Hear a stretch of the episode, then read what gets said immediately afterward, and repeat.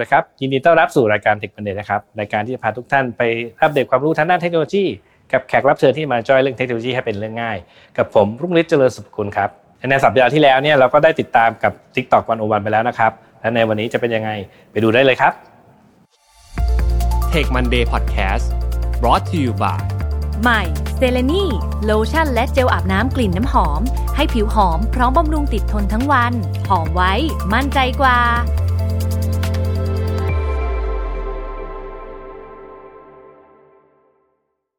ผมตอนนี้เป็นใช้คำว่าเป็นเป็น passion ส่วนตัว ผมอยากเป็นฮีโร่ซึ่งได้ตังค์ด้วยอ่า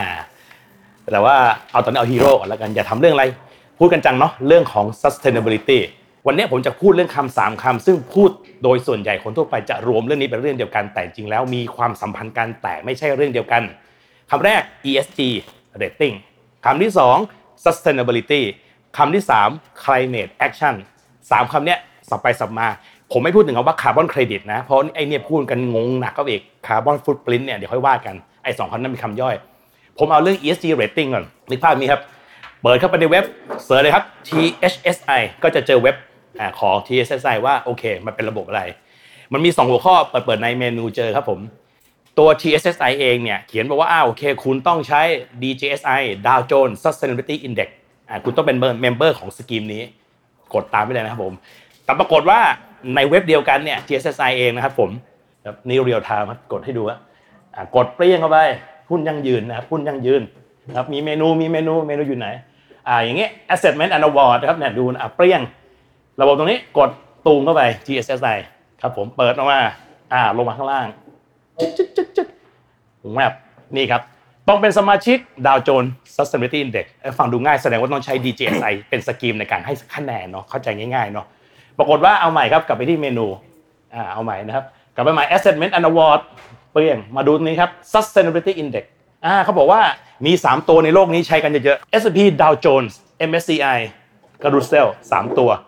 อ้าวเฮ้ยตกลงแช่ไหนวะความฮาคือไอ้ดาวโจนเนี่ยคนละดาวโจนกับเมื่อกี้นะครับคลิกเข้าไปคนละหน้านะคนละใครที่เหลียด้วย พอทำเสร็จต้องมีการหา gap analysis แล้วก็ต้อง fill the gap คำถามคือเอาตำราไหนวะ เอาสักอันหนึ่งก่อน ผมอยากเป็นบริษัทได้ scoring ได้ rating สูงๆ อยู่ในระบบไทย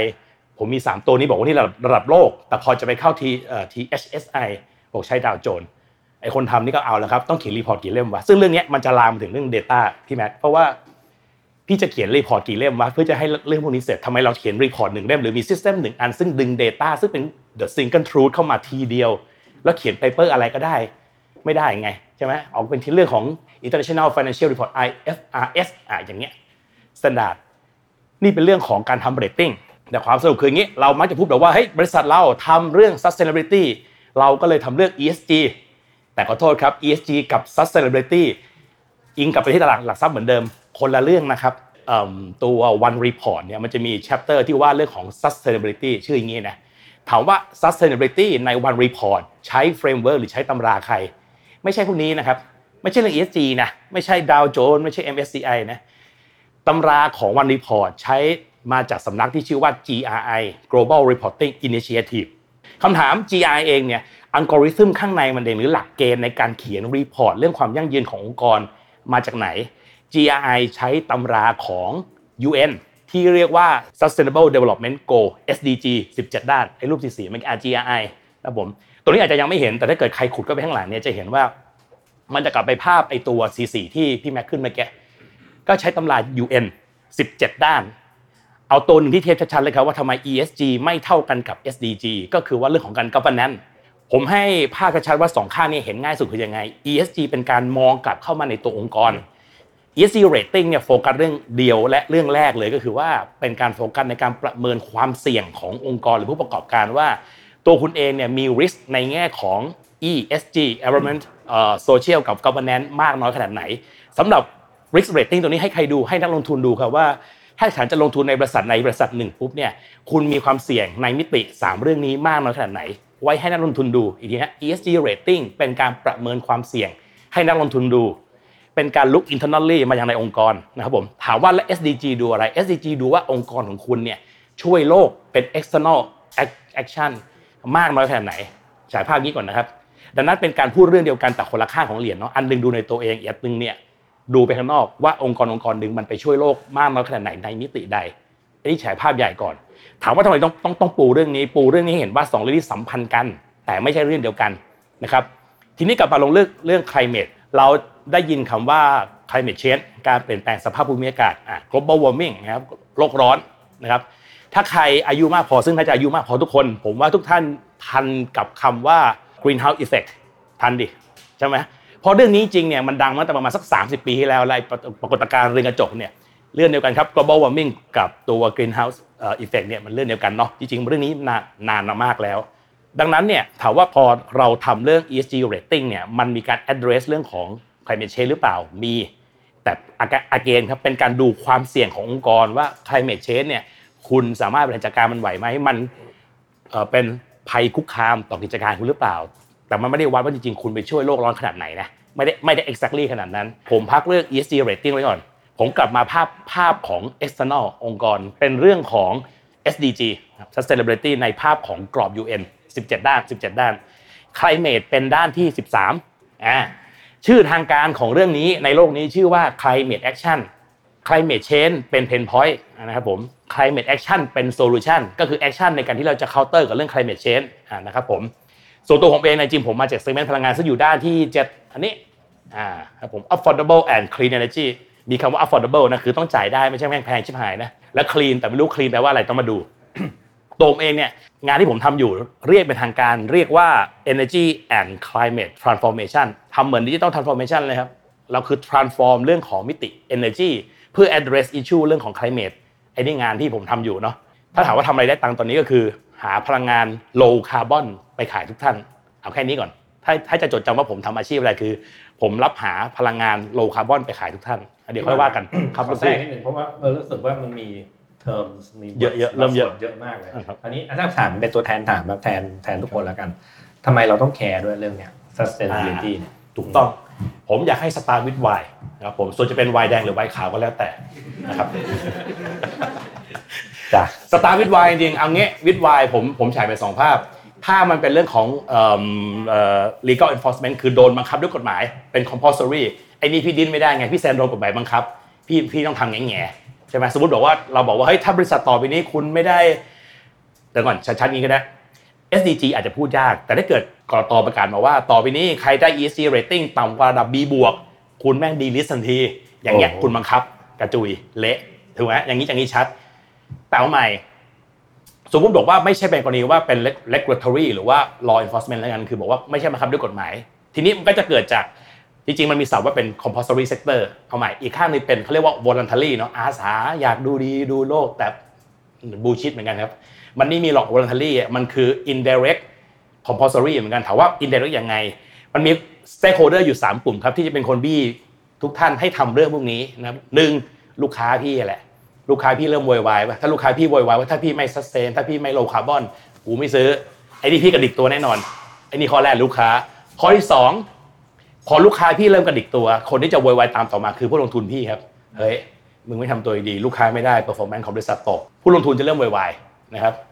สามสเตปที่สามจะเริ่มไวๆคือคนที่เป็นเจ้าหนี้ครับเดตเตอร์คนที่ให้กู้อะเฮ้ยผู้ลงทุนกระดิกตัว ลูกค้าขายไม่ค่อยได้ ฉันให้กู้ไปจะจะจะ NPL ไหมวะเริ่มกระดิกตัว ถ้าท่านโดนคนหนึ่งคนใดในพวกนี้เริ่มวยวายท่านก็ซวยโดนแน่นอน แต่ถ้าเกิดว่าปัจจุบันท่านยังไม่โดนใครวยวายเลย แปลว่าอะไรแปลว่าท่านมีโอกาส ไม่ได้แปลว่าท่านจะรอดนะ ไม่รอดแน่นอน เรื่องนี้อย่างไรก็ไม่รอด โดนแน่ๆไม่ช้าก็เร็ว ไม่มากก็น้อยโดนแน่นอนนะครับผมขอเป็น background ก่อนนะครับว่าไอ้ตรงเทอมสิ่งที่เรามาพูดวันนี้ carbon action หรือว่าอะไรก็คืออะไรครับอ่าโอเค เมื่อกี้เรา ฉายภาพรวมว่าพอเวลาทำเรื่องนี้ผมจะบอกว่าผู้ประกอบการที่ต้องทำเรื่องนี้อย่ามึนอย่ามึนคืออย่าไว้สามเรื่องนี้พูดเป็นเรื่องเดียวกันหมดเช่นบอกว่าเราจะทำเรื่อง sustainability ทำอะไร เราทำเรื่องลดโลกร้อนเดี๋ยวพี่ sustain พี่มี 17 ด้าน มันไม่ใช่แค่เร่งอย่างนี้อย่างเดียวไงนึกออกไหมครับคืออยู่ดีเอ้ยกูทำแล้วกูรอดแล้วไม่นะ not that easy นะคือพี่หมายครับเราจะบอกว่าไอ้ตัว sustainability 17 ข้อที่กำลังดูอยู่ตอนเนี้ยเราโดนใครคนบังคับให้ทำอะใช่คือต้องไปดู ตรงนี้ต้องมันต้องมาดูว่าโดนใครบังคับใครบังคับเออใช่ไหมแต่ผมฉายภาพกลับอีกนึงไอ้นี่มันมี 17 ด้าน เอาในในแง่นี้เรียกว่าโกเนาะเป็นเป้าแต่จริงตามตำราเนี่ยมันมี target ก็คือเป้าเล็ก 168 168 นะครับ 168 แม่งมี KPI อยู่2 no ไม่ใช่หนึ่งร้อยสิบเก้ามี KPI อยู่สองร้อยห้าสิบแปดตัว ไม่ต้องพูดถึงตอนทำนะ เอาแค่เขียน report อะเขียน report ก็อ้วกแล้ว ซึ่งเดี๋ยวผมเล่าเรื่องนี้ก่อนว่ามันโดนใครมาคับให้ทำแต่ผมบอกว่าบริษัทในหลักทรัพย์ คนที่ปวดกระบาลเรื่องนี้มีสองข้างครับคนเขียนพี่คนเขียนโดนก่อน โอ้โหกูจะเขียนยังไงวะเขียนด้วย GRI เขียน KPI 258 ตัว แค่เขียนก็อ้วกแล้ว แต่คนเขียนไม่ใช่คนเดียวที่ปวดหัวครับ คนอ่านก็ปวดหัวพี่หมายว่าส่งที่ตลาดตลาดเจอ 800 เล่มเล่มหนึ่งหนาเท่านี้สามนิ้ว ผมจะบอกว่ากระทั่งไอคนเขียนก็ปวดหัว คนอ่านก็ปวดหัวเพราะขนาดผมบอกตรงๆพี่เอาเอา report แปดร้อยฉบับมากองนะแล้วถามบอกว่ามีคนถามง่ายๆ เมืองไทยอยู่ตรงไหนในเวทีโลกในมิติเรื่องของ sustain ใครจะอ่าน 800 แล้ว comprehend ไอ้ data พวกนี้ขึ้นมาได้ว่า ผมจะบอกว่า data แม่งมโหฬารถูกไหมพี่ มันต้องใช้ tool ช่วย ผมยังพยายามป้ายยาเลยบอกว่าเอางี้ไหมเราสร้าง tool หนึ่งตัวในการเอ่อ aggregate data ข้างหนึ่งแล้วสร้าง AI on top นะ on AI ข้างหนึ่งไปช่วยคนเขียน AI อีกข้างช่วยอ่านหน่อย อ่าอย่างเงี้ยเมื่อกี้ผมบอกว่าเดี๋ยวผมพักผมจะคำว่าพักเนาะ ESG rating พักไว้ก่อน ตอนนี้มาอยู่ในกรอบ superset นะครับ17 ด้าน SDG ของ UN โฟกัสไปที่เรื่อง climate action เลยนะครับรีแคปอีกทีนึง climate action ก็คือ solution ของ climate change คาร์บอนไอคาร์บอนเนี่ยมันมันคืออะไรคาร์บอนนะครับต้องถามก่อนว่าใครคาร์บอน ต้องเข้าใจก่อนว่า climate change หรือ global warming เนี่ยสาเหตุมันคือการคายสิ่งที่เรียกว่าก๊าซเรือนกระจก greenhouse gases นะครับทีนี้ ไอ้คำว่าคาร์บอนเนี่ยมันมี2ความหมายเอาข้อแรกก่อนนะคาร์บอนไดออกไซด์นี่เป็นชื่อแก๊สหนึ่งตัวไอ้นี่เข้าใจง่าย แต่จริง greenhouse gases มีทั้งหมด 5 ตัว 2 ตระกูลอีกทีนะ5ตัว 2 ตระกูล มันก็จะเป็นก๊าซ5ตัวที่มันชื่อเฉพาะอันอันได้แก่คาร์บอนไดออกไซด์ CH4 ก็คือมีเทนเนาะ SF6 อ่านะครับผมแล้วก็ไนตรัสออกไซด์อีกตัวหนึ่งจำชื่อไม่ได้ละแต่พอยคือบอกว่ามันมี 5 ตัวแล้วมันมีอีก 2 ตระกูล SFC กับ PFC คือในตัวนี้มันมีก๊าซตัวย่อยๆอีกเป็นร้อยเลย ทีนี้ประเด็นคือพอเราเราจะบอกว่าเราคายก๊าซเรือนกระจกเท่าไหร่เนี่ยซึ่งหน่วยเป็นตันจริงๆคือหน่วยมวลเนาะหน่วยหน่วยกิโลกรัมพันกิโลกรัมก็คือ1ตันก็เลยรู้สึกว่าจะมานั่งเรียกบอกเราคายก๊าซคาร์บอนไดออกไซด์5ตันคายก๊าซมีเทน 2.8 ตัน มันฟังแล้วงงไงเขาก็เลย convert บอกว่าในทั้งหมดทั้งมวลเนี่ยก๊าซคาร์บอนไดออกไซด์มีความเอ่อต่อต่อมวล 1 ตันเท่ากันเนี่ยก่อความเสียหายให้กับบรรยากาศน้อยที่สุด เขาเลยใช้คาร์บอนไดออกไซด์ในเป็นฐานเรียกว่า 1 ตัน carbon equivalent เทียบเท่า แล้วก็มาเทียบดูว่าเมื่อเทียบกับก๊าซอื่นๆเนี่ยก๊าซอื่นๆเนี่ยมันมีความร้ายแรงต่อการทำลายบรรยากาศเนี่ยรุนแรงเป็นกี่เท่าของคาร์บอนไดออกไซด์ยกตัวอย่างเช่นมีเทน ความร้ายแรงเป็น 28 เท่า แต่ 28 เท่าเนี่ยจริงๆถ้าใครไปขุดในตำรานะฮะอันนี้เราเราเลื่อนแต่แค่บอกรายละเอียดมากคือ มันแยกเป็น 2 ข้างนะมีเทนจาก non-fossil กับมีเทนจาก fossil ค่ามัน 27 กว่าๆกับ 28 จุดกว่าๆประเด็นคือมันถูไปถูมาบอกโอเคคิดง่ายๆเป็น 28 แต่ตอนคำนวณจริงคำนวณแยกนะครับคำนวณจริงคำนวณแยก แต่ตอนนี้คิดง่ายๆ28แล้วกันไอ้ค่าความร้ายแรงต่อบรรยากาศเนี่ยชื่อทางการคือ GWP global warming potential ฟังเผินๆไปแต่ว่า ทีนี้สิ่งที่เกิดขึ้นคือ แปลว่าคาร์บอนเนี่ยในมิติหนึ่งมันคือชื่อเล่นของก๊าซเรือนกระจกทุกประเภทเลย แต่ในอีกมิติหนึ่งคือมัน reference ถึงตัวก๊าซคาร์บอนไดออกไซด์อย่างเดียว carbon neutral มันก็เลยแปลว่า การทำให้เป็นกลางทางคาร์บอน ก็คือว่าเราคายก๊าซเรือนกัมพีโนเราคายก๊าซ คาร์บอนไดออกไซด์ออกสู่บรรยากาศเท่าไหร่ ให้หาทางเก็บกลับมาให้หมดอะเอาข้อนี้ก่อนนะครับ นี่คือ carbon neutral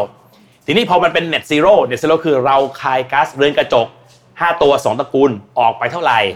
เก็บกลับมาให้หมด อย่างเงี้ยเรียก net zero เอาข้อแตกต่างของ 2 อย่างนี้ก่อนนะครับ แต่จริงๆเนี่ยผมใช้คำนี้ก็ได้ลืมคำว่า carbon neutral ไปก็ได้ครับเพราะว่า pain point ที่เราเจอเนี่ยเราเจอในมิติของ net zero เลยในโลกเนี่ยเวลาเราเราค้าขายกันในโลกในโลกของ promise กันเรื่องของ net zero carbon neutral มันก็เป็นมิติทางด้าน geopolitical ของเราอะในการต่อรองกับนานาชาติว่าพี่อย่าเพิ่งมาบีบผม ผมขอต่อเวลาไปอีกหน่อยนึงพอเป็นเรื่องของประเทศองค์กรก็เลยบอกงั้น เราต้องไปทำสิ่งที่เรียกว่า carbon neutral ขององค์กร เราจะคุ้นๆกับคำนี้แล้ว carbon footprint of organization ต้อง carbon footprint เป็นศูนย์อาจจะได้คุ้นๆกันอยู่ แต่ในข้างหนึ่งเราพูดถึงตัวองค์กร แต่เวลาเราบอกว่าเราจะโดน carbon tax ใครสังเกตไหมครับว่า carbon tax เขาไม่ได้ชาร์จที่ตัวองค์กรนะ carbon tax เขาชาร์จที่ service หรือ product ที่ท่านส่งข้ามประเทศเขาไป ยกตัวอย่างง่ายๆ อย่างที่คุณคุ้นกัน c b a m ของยุโรปที่จะบอกว่าจะมีกันอีก 2 ปีข้างหน้าเนี่ยแปลว่าท่านส่ง export อะไรเข้าไปที่ประเทศเขาก็ตามทีเนี่ยท่านโดนภาษีคาร์บอนจาก product ที่ท่านส่งเข้าไป เขาไม่ได้ถามว่าท่านเป็นองค์กรมันศูนย์หรือเปล่านะเขาถาม product ท่านเนี่ยมีสิ่งที่เรียกว่า embedded emission ก็คือ การคายก๊าซเรือนกระจกติดมากับ product เท่าไหร่ ดังนั้นเวลาเราโดนมันโดนที่ product ครับไม่โดนที่องค์กร ดังนั้นถ้าเราจะแก้ปัญหานี้หรือว่าจะทำเรื่องนี้ทำเฉพาะองค์กรไม่ได้ ผมถ้าเกิดผมบังเอิญว่าไปรับ job ทำไม่ใช่อ่ารับ project ทำซอฟต์แวร์ให้กับอะไรสักคนหนึ่งใช่ผมต้องบอกเลยเหรอว่าซอฟต์แวร์ผมอะมันคายก๊าซคาร์บอนสักเท่าไหร่ซอฟต์แวร์นะถูกพี่ใช่เพราะว่าซอฟต์แวร์พี่มันมันมี operation ที่เป็นมนุษย์มาเนี่ย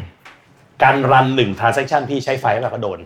พี่ใช้มนุษย์ในการเขียนมันหรือเปล่ามันก็จับหารเข้ามาหมดเลยอืม โดนพี่ยังไงโดนหมด ยิ่งยากเข้าไปใหญ่ครับอ่าแล้วตอนนี้ยิ่งมี work from anywhere ถูกต้องครับยิ่งยิ่งหายนะผ่านเราคุยก็มันก็จะมีวิธีการประเมินแล้วกัน อย่าเรียกว่ามันมีการประ assess กับการวัดเนาะคืออะไรที่มันวัดไม่ได้ก็ต้อง assess เอา ทีนี้ assess เนี่ย keyword คืออย่างนี้ครับมันจะ assess เป็น worst case scenario เสมอ คือนึกไม่ออกว่าพี่เขียนบรรทัดเนี้ย coding เนี่ยเขียนไปห้าบรรทัดแม่งใช้เวลาเท่าไหร่พี่ใช้เวลาสามวันโดนไปก่อนเลย เพราะว่าอ๋อคือเขานึกไม่ออกไงเขาก็กล่าวว่าพี่พี่ใช้อย่างห่วยสุดไปก่อนนะโดนก่อนเลย เรื่อง climate change หรือว่า climate action เนี่ยถามว่ามันเป็นปัญหาเชิงโลกแตกหรือว่าโลกแตกจริงๆหรือเปล่าเอามาก็ต้องจริงหน่อย scientifically ผมเชื่อว่าจริง แต่ at the same time เนี่ยมันเป็นปัญหาเชิงเชิง geopolitics และเรื่องของเอ่อ geocommerce ด้วยนะคือมันเป็นมาตรการกีดกันอะว่ามึงปล่อยโลกร้อนเยอะมึงขายกูไม่ได้ ซึ่งถ้าถ้าฉายภาพเป็นแบบสไตล์เป็น conspiracy theory เยอะๆนึกจินตนาการว่างี้ว่า ประเทศที่เจริญแล้วญี่ปุ่นอเมริกา EU เนี่ยจะเตะสกัดจีนเนี่ยจะเอาอะไรไปเตะสกัดสกัดเขาตอนก่อนก็อ้างเรื่องมนุษยชนเอาไม่อยู่อ้างนั้นอ้างนี้ตอนนี้อ้างอะไรไม่ใช่มองซ้ายมองขวาทั้งที่ตัวเองก็เป็นแม่ง very worst emitter เนาะยังอ่ออเมริกันเงี้ยอยากกันนั้นเลย เอาเรื่องโลกร้อนก็ได้วะจีนตอนนี้จีนปล่อยเยอะสุดอันดับสองของโลกไงเตะมันก่อนเลย อย่างเงี้ย ผมก็เลยมองว่าจริงๆแล้วเนี่ยมันเป็นเรื่องของการกีดกันทางการค้าข้อที่หนึ่งข้อต่อมาถามว่าเรื่องนี้ยยกตัวอย่างเรื่องปีก็ได้ 2050 เนี่ย เดี๋ยวรอดูขอบ 27 ซึ่งมันจะเกิดขึ้นเดือนหน้า ผมเชื่อว่าเพื่อค่าที่เกิดขึ้นคือ